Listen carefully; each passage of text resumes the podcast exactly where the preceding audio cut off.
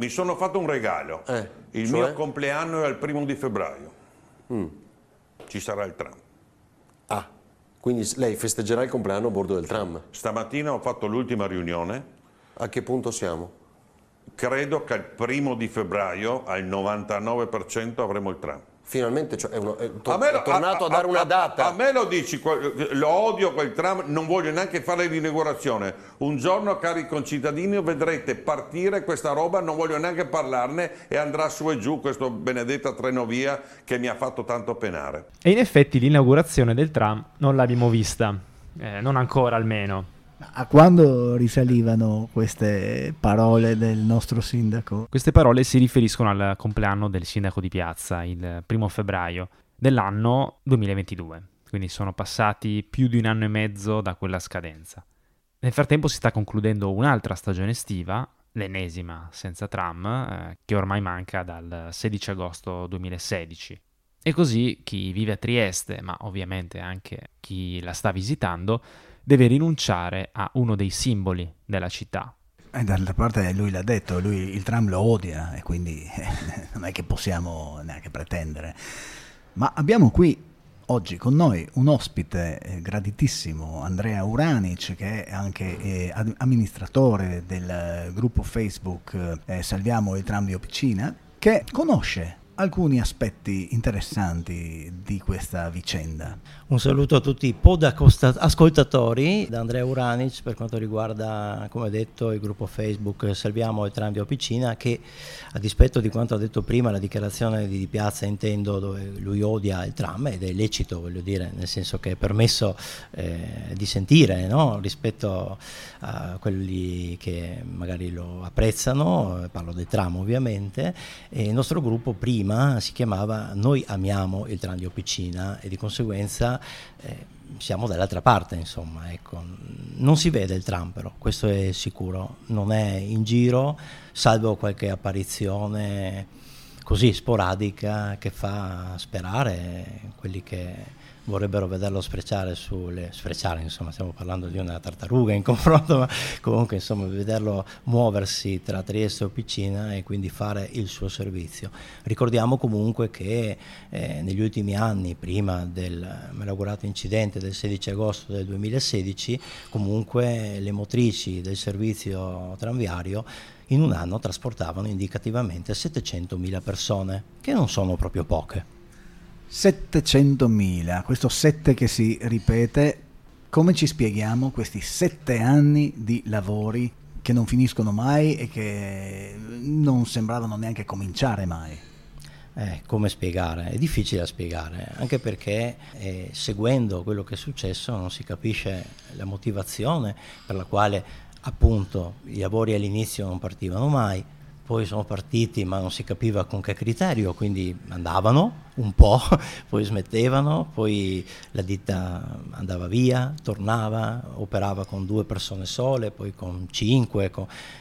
era tutto un, un fermento, sembravano lavori a giornata, magari le, le, attività che dovevano svolgere richiedevano questo, eh, noi questo non possiamo saperlo, però sta di fatto che non si capiva bene l'avvio vero e il, il, le tempistiche vere. Beh, noi sappiamo che c'è comunque un appalto che regola i lavori per uh, ripristinare diciamo, la linea tranviaria dopo l'incidente. Che normalmente prevede un tot di giorni per l'intervento e sono stati ampiamente, ampiamente, ampiamente, ampiamente superati. Abbiamo sentito tante promesse di prossima ripartenza, più vicine, lontane, a parte quest'ultima che abbiamo sentito all'inizio che era per il compleanno, quindi voglio dire una bella festa anche, no? forse hai dimenticato di dire l'anno, sarebbe stato che ne so il 2024, 2025, ma per quanto riguarda le attività io dico boh, non si capisce davvero, esternamente da chi vede non, non, non, si può capire perché ci sono stati dei tempi morti lunghissimi anche.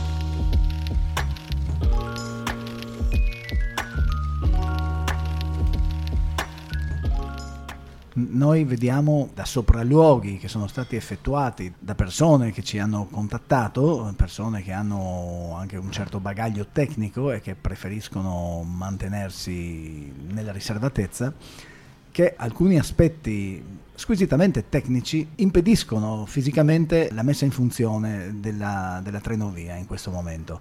Quindi è verosimile credere che i tempi di avvio non saranno così brevi. Da quello che abbiamo visto sulla stampa, eh, in particolare dagli ultimi sopralluoghi fatti da Ansfisa, che poi ricordiamo è l'ex USTIF, cioè ha cambiato nome l'ente che normalmente controlla gli impianti di questo genere, e parlo di impianti ferroviari in particolare, non è successo niente, nel senso che si capisce che ci sono delle problematiche perché altrimenti la linea avrebbe avuto la possibilità di fare il pre-esercizio e poi successivamente la messa in servizio, però non c'è scritto da nessuna parte cosa l'Ansfisa non trova diciamo, aderente a quello che è previsto dal punto di vista tecnico. Ecco. Di fatto il, il, tram è stato visto in funzione, quindi ha percorso in qualche sì. modo la tratta negli ultimi mesi. Insomma, ha percorso la tratta per alcune sì. giornate, tra l'altro c'è stato anche l'avviso e la richiesta di liberare un posto in via Santi Martiri che è sempre occupato ormai da vetture e sembra quasi incredibile dover dire a, ad una persona guarda che sei in divieto dovresti spostarti. No? Cioè, banalmente non dovrebbe parcheggiarsi nessuno, anche perché poi parcheggiandosi le vetture hanno rovinato anche eh, i divisori gialli, quelli che sono proprio posati a terreno per dividere la linea ferroviaria, tranviaria anzi, eh, dalla parte stradale. No? Quindi in quell'occasione, quando bontà di chi parcheggia eh, si è riuscito a spostare e la linea è riuscita ad essere un pezzo unico fino ai capolinea di Piazza Oberdan, tutte le corse sono state fatte eh, viene evidenziato dalla stampa che eh, sono state occasione di scuola guida per i nuovi manovratori o tranvieri anche perché in sette anni di fermo tram, quelli che lo guidavano storicamente, almeno alcuni, hanno avuto anche la possibilità di andare in pensione dopo appunto tanti anni di servizio. A proposito di storia, il tram è un pezzo di storia di Trieste. Vogliamo ricordare che cosa è stato per la città e anche eh, ricordare la, la, pagina, la triste pagina dell'incidente.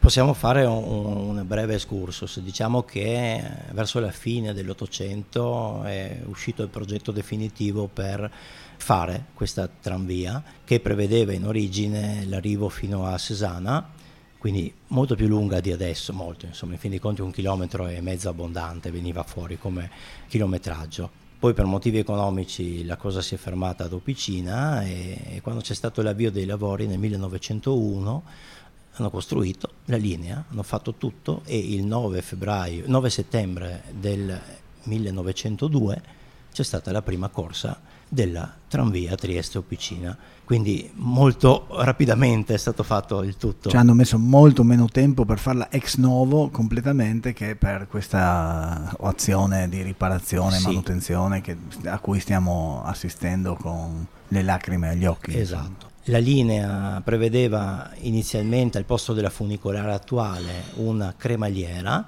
e quindi il metodo di salita era simile, nel senso che c'era un locomotore con la cremaliera che spingeva il tram a salire. C'è un aneddoto simpatico che si può eh, dire, così raccontare, che il giorno successivo all'inizio servizio circa 2000 persone hanno voluto vedere con i loro occhi e anche provare questo nuovo servizio e alla fine è un po' inaspettata la quantità di persone perché le prime carrozze, che non sono quelle attuali, eh, le prime motrici per l'esattezza, che non sono quelle attuali, erano un po' più piccoline, erano piccole per la quantità di persone, quindi nelle corse previste hanno fatto fatica a portare su tutti e quando è terminato il servizio molti sono dovuti scendere a piedi per Scala Santa, che era una delle uniche strade disponibili, che inizia, come sapete, dove c'è l'hotel obelisco, che poi non c'è, ma insomma eh, l'immobile è rimasto lì. Eh. Vabbè, quindi un po' di disorganizzazione, di, così sono stati sorpresi anche, anche l'Austria che era un paese così organizzato, comunque sono stati eh, messi un po' in difficoltà da questo inaspettato successo. Esatto, ecco, finito l'inaugurazione il servizio ha preso il via, diciamo bene, c'è stato quel piccolo problema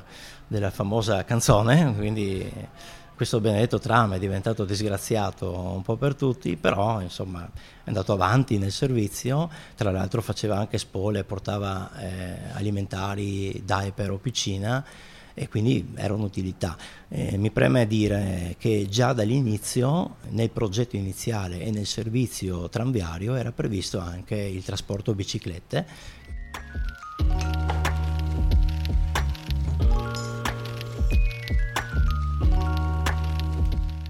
Il servizio continuava, a un certo punto la, la parte della cremaliera si è esaurita, e si è esaurita non perché si è consumata, ma perché tecnicamente hanno preferito utilizzare un sistema diverso che era quello a fune, che poi è quello attuale, e quindi è cambiata un po' la, la conformazione del, dell'impianto abbiamo dei mezzi un po' più strani che riuscivano a spingere e, e, nel contempo a far scendere dall'altra parte però contemporaneamente le vetture.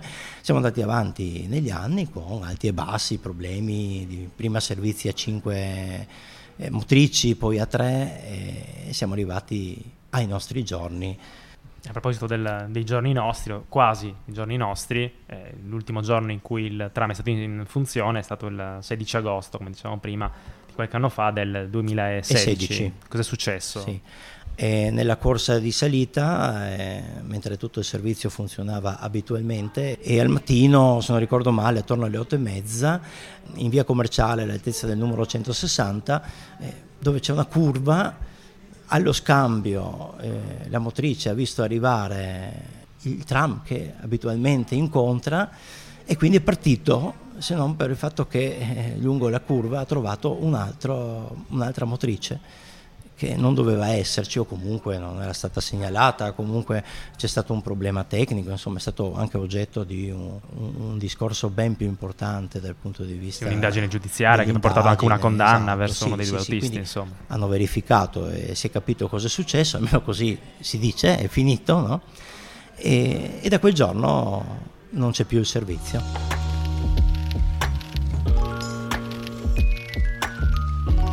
Io ho un aneddoto una, cara amica austriaca che è scrittrice e che tra le varie cose che, che, scrive pubblica con una casa editrice una guida di Trieste in tedesco. E ormai è diventato un appuntamento fisso. Andrea, dimmi se quest'anno parte perché rinnovo la guida e vorrei sapere se metterlo o meno. E io dico, guarda, non lo so, devo essere sincero, non lo so. E che dire, io ti direi di, di, lasciare magari un inciso nel libro, dire che c'è questa linea che per il momento è ferma e che probabilmente prima o poi ripartirà, però ormai è, è così. E che è significativo per una città in cui la, l'attuale amministrazione pubblica spinge e, e, punta quasi tutto eh, solo sul turismo, sulla, sull'immagine della città, eppure molti, molti aspetti come quello del tram, ma non solo, sono completamente trascurati e abbandonati. Se vai a Venezia, un particolare, quando prendi i vaporetti, se non sei veneziano i vaporetti li paghi poi Sazio. ci sono anche, saziamente sì, poi ci sono anche delle tessere che se tu valuti che possono essere utili, che ne so, magari fai più di tre tratte, dici mi conviene prendere la tessera. E a Venezia, ok, parliamo di Venezia, una città particolare, però hanno risolto il problema.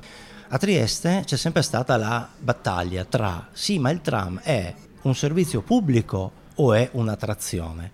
Allora noi del, del gruppo diciamo che il tram è entrambe le cose è un servizio pubblico e un'attrazione allo stesso tempo. Quindi come fare eventualmente per far pagare un biglietto più costoso al turista e differenziarlo dagli abitanti? Allora, non credo che andremo a fare come Venezia, ma ci sono ad esempio dei metodi molto semplici per far pagare di più un servizio, ad esempio utilizzando un'app. Tu puoi trovare un'app geolocalizzata che usando il tuo telefono, quindi non dai un apparecchio, non dai nulla, pagando semplicemente un tot, che può essere un costo di biglietto, dico 5 euro, dico 6, e ti racconta punto punto, mentre il tram va, nelle tue belle cuffiette, cosa stai facendo, dove stai andando e cosa vedi. Un'audioguida, insomma. Una diciamo. specie di audioguida. Esistono per i musei e tu ti trovi nella tua brava stanza, premi il pulsante, ti racconta tutto, ti dice dove guardare e cosa stai guardando, si può fare anche qua. Ecco risolto. Uno che desidera avere qualche informazione in più, ce l'ha. Grazie Andrea Uranic, eh, ricordiamo amministratore del gruppo Facebook eh, Salviamo il tram di Opicina. Questo era El Canal, eh, il podcast di Trieste, eh, storie della città raccontate da Livio Cerneca E Stefano Thieri.